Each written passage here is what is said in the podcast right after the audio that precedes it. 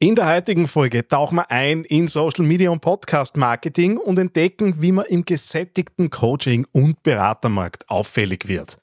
Ich zeige dir konkrete Schritte, wie du deine Online-Präsenz stärkst, deine Botschaft effektiv verbreitest und den ein oder anderen Hinweis, wie es dich von der Masse ein bisschen abheben kannst.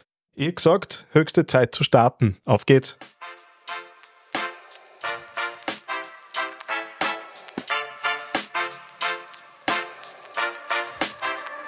Herzlich willkommen beim AAA Podcast.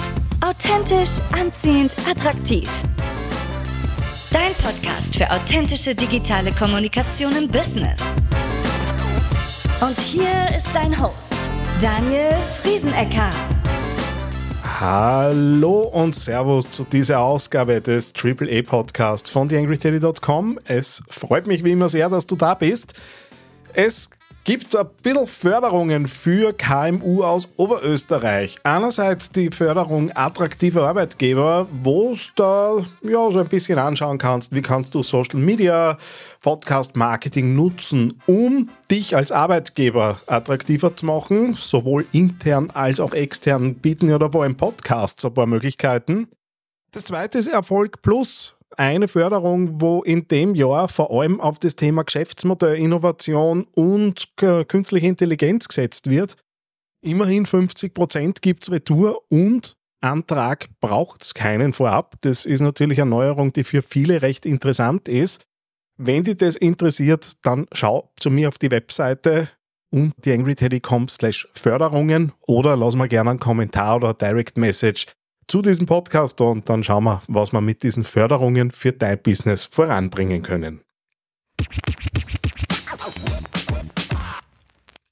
Ja, es geht um Sichtbarkeit in Social Media und unter Einsatz von Podcasts und dementsprechend ist natürlich die Frage, wie kann ich in einem Markt, wo gefühlt Hunderte und Tausende Berater, Coaches, Trainer, Experten, Dienstleister unterwegs sind, ja, irgendwie da herausstechen der Mitbewerb wird ja nicht weniger und was du natürlich zuerst einmal tun musst, ist dir darüber klar zu sein, wofür stehe ich. Wir sind mal wieder bei der Marke, aber dir auch zu überlegen, wie kannst du diese Marke, diese Werte, die du dir hoffentlich festgelegt hast, für die jeweiligen Plattformen Instagram, LinkedIn, Facebook, TikTok und Co.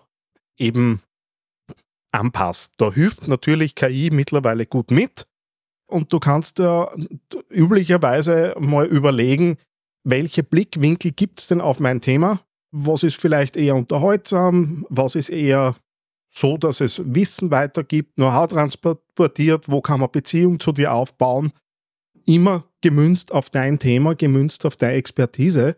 Und je mehr Inhalte du da eben anpasst, desto besser kann das natürlich dann auch funktionieren mit dem Herausstechen. Und das andere ist, wie kannst du auf aktuelle Trends und Memes beispielsweise aufspringen und mit denen mittransportieren, was du jetzt gerade erzählst, weil das natürlich so Dinge sind, in denen du auch kurz, kurzzeitig einmal Reichweite generieren kannst und über diese kurzzeitige Reichweite natürlich neue Menschen ansprichst, die sich dann hoffentlich auch andere Contents von dir anschauen. Und dann ist der letzte Punkt, und wir alle kennen diese unsäglichen Kommentare auf LinkedIn, wo man genau weiß, wenn jemand da was dazu schreibt, macht das nicht, weil er so gern mit uns diskutieren möchte oder uns was zurücksagen mag, sondern einfach, weil er Sichtbarkeit bekommen möchte, dadurch, dass er oder sie bei uns kommentiert. Aber wenn du das schaffst, dass du das, was du in deiner Marke festgelegt hast, mit ehrlichem Interesse verknüpfst und dann Antworten so formulierst, dass sie deiner wirklichen Interessenslage entsprechen, dann wird das einfach herausstechen unter den vielen, wissen wir alle, teilweise KI-generierten Kommentaren, die man da so unter recht populären Postings sieht. Ist natürlich ein, ein Thema der Zeit und wird nicht so schnell wieder weggehen, aber das sind Dinge, mit denen du einfach arbeiten kannst.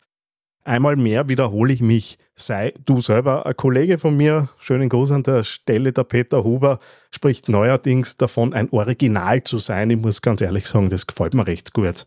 Überleg da, mit welchen Inhalten kannst du ein Original sein, so dass es zu den verschiedenen Netzwerken und Kommentaren, die du da abgibst, eben dazu passt. Das wird auf lange Frist wahrscheinlich die beste Strategie sein, um deine Sichtbarkeit in die verschiedenen Netzwerke eben zu erhöhen. Ja, das andere Thema, das natürlich an dieser Stelle hereinkommen muss, ist natürlich die Frage nach Interaktion, weil wir wissen, Social Media sind auf Interaktion ausgelegt. Die Algos mögen es, wenn interagiert wird. Das heißt, dir auch Anknüpfungspunkte zu überlegen.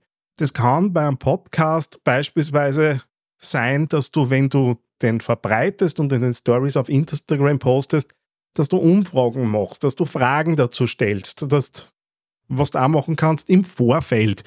Fragst, naja, welche Themen würden euch interessieren? Das heißt, die Community ein bisschen einzubinden.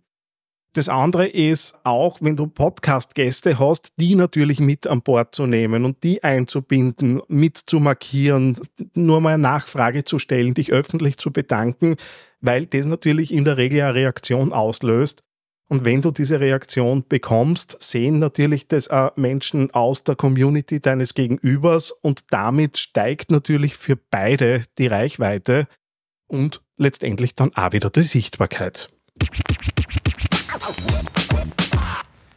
Wenn es jetzt um Podcast selber geht, ist es natürlich klar, dass da du überlegen musst, äh, welche Themen interessieren denn deine Zielgruppe. Da erzähle ich dir nichts Neues, aber auch dich selbst ein bisschen herzuzeigen. Ich sehe das in Podcasts immer wieder, dass da so ein Frage-Antwort-Spiel gespielt wird. Der Host geht in der Maschinengewehr-Taktik drüber und schießt eine Frage nach der anderen außer, erzählt aber von sich selbst nicht. Jetzt ganz ehrlich, wie soll ich da eine Beziehung aufbauen, wenn ich immer nur die, diese, diesen Fragegeber habe, der aber von sich selbst nichts herzeigt? Und wenn du Sichtbarkeit willst, dann macht schon Sinn, Gäste einzuladen. Aber du willst ja den Gästen auch dich selbst ein bisschen präsentieren und nicht nur das reine Forum dafür sein, eben einen Podcast zu hosten. Und da überlegt er, was sind denn so die Geschichten, die zu deinen Gästen passen, wo du was dazu erzählen kannst, die man auch weiter erzählen mag. So Anekdoten, die jemand anderen auch weiterhelfen in deinem Themengebiet und damit bist natürlich dann über die Gäste und deren Community, die bei dir reinhorchen, natürlich auch dabei, deine Sichtbarkeit zu erhöhen und deine Botschaft hinauszutreiben. Und dass das Ganze dann natürlich auf Social Media rausgeht, dass du das natürlich auch über andere Kanäle weitertreibst. Ich glaube, das ist so ein bisschen Handwerk, wo wir mittlerweile alle wissen, dass das einfach dazugehört und dass jetzt ein Podcast oder ein Videocast oder ein YouTube-Channel wohl selten für sich komplett alleine stehen kann, sondern halt immer irgendwie die Arme braucht, die rausgreifen. Und da erzählen wir tatsächlich nichts anderes, weil nichts Neues, weil solche Beispiele gab schon vor zehn Jahren, wo er Sascha Lobo von starken Webseiten mit tausend Armen gesprochen hat. Und diese tausend Arme waren damals schon Social Media. Das hat sich jetzt vielleicht, was den Content angeht, ein bisschen verschoben und wir haben andere Möglichkeiten, aber im Wesentlichen reden wir seit 10, 15 Jahren an der Stelle immer über dasselbe aus meiner Sicht. Das heißt, nutzt das Ganze und bewirb dann auch die Content-Teile, wo du sagst, die sind besonders wertvoll. Da macht es einfach auch Sinn, einmal ein paar Euro reinzuwerfen.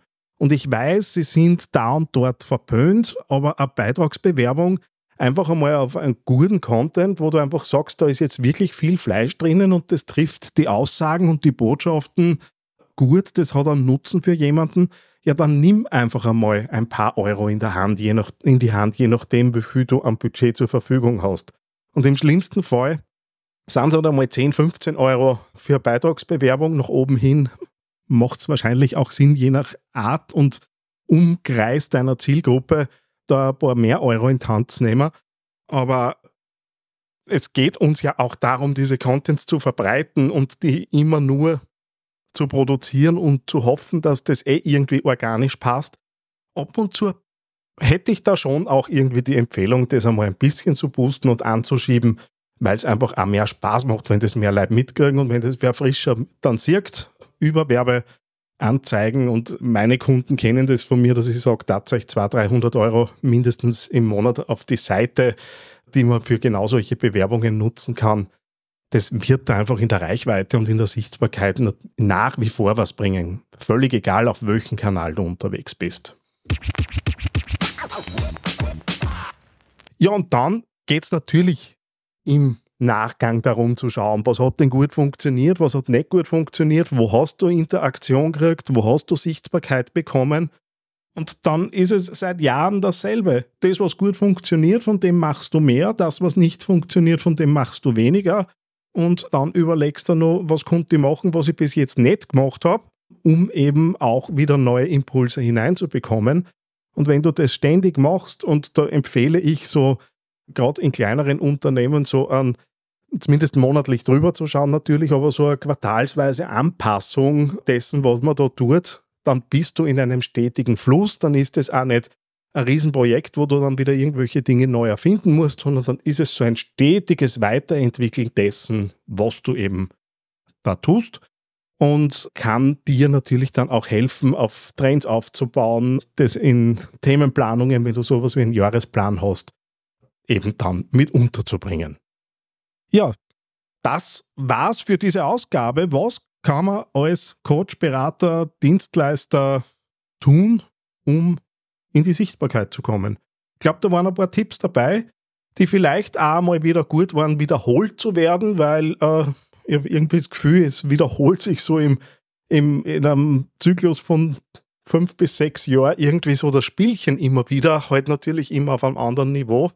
Wenn du zusätzlich noch was hast, wenn du selber Strategien hast, die du teilen möchtest, dann freut es uns natürlich, wenn du Kommentare da lässt. Ansonsten freut es mich, wenn du das nächste Mal wieder dabei bist beim AAA Podcast. Bis zum nächsten Mal. Alles Liebe. Na, hat dir diese Episode eine Idee oder Inspiration geschenkt?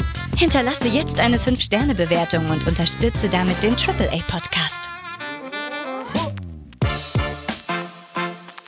Informationen und vertiefende Blogartikel findest du unter theangryteddy.com.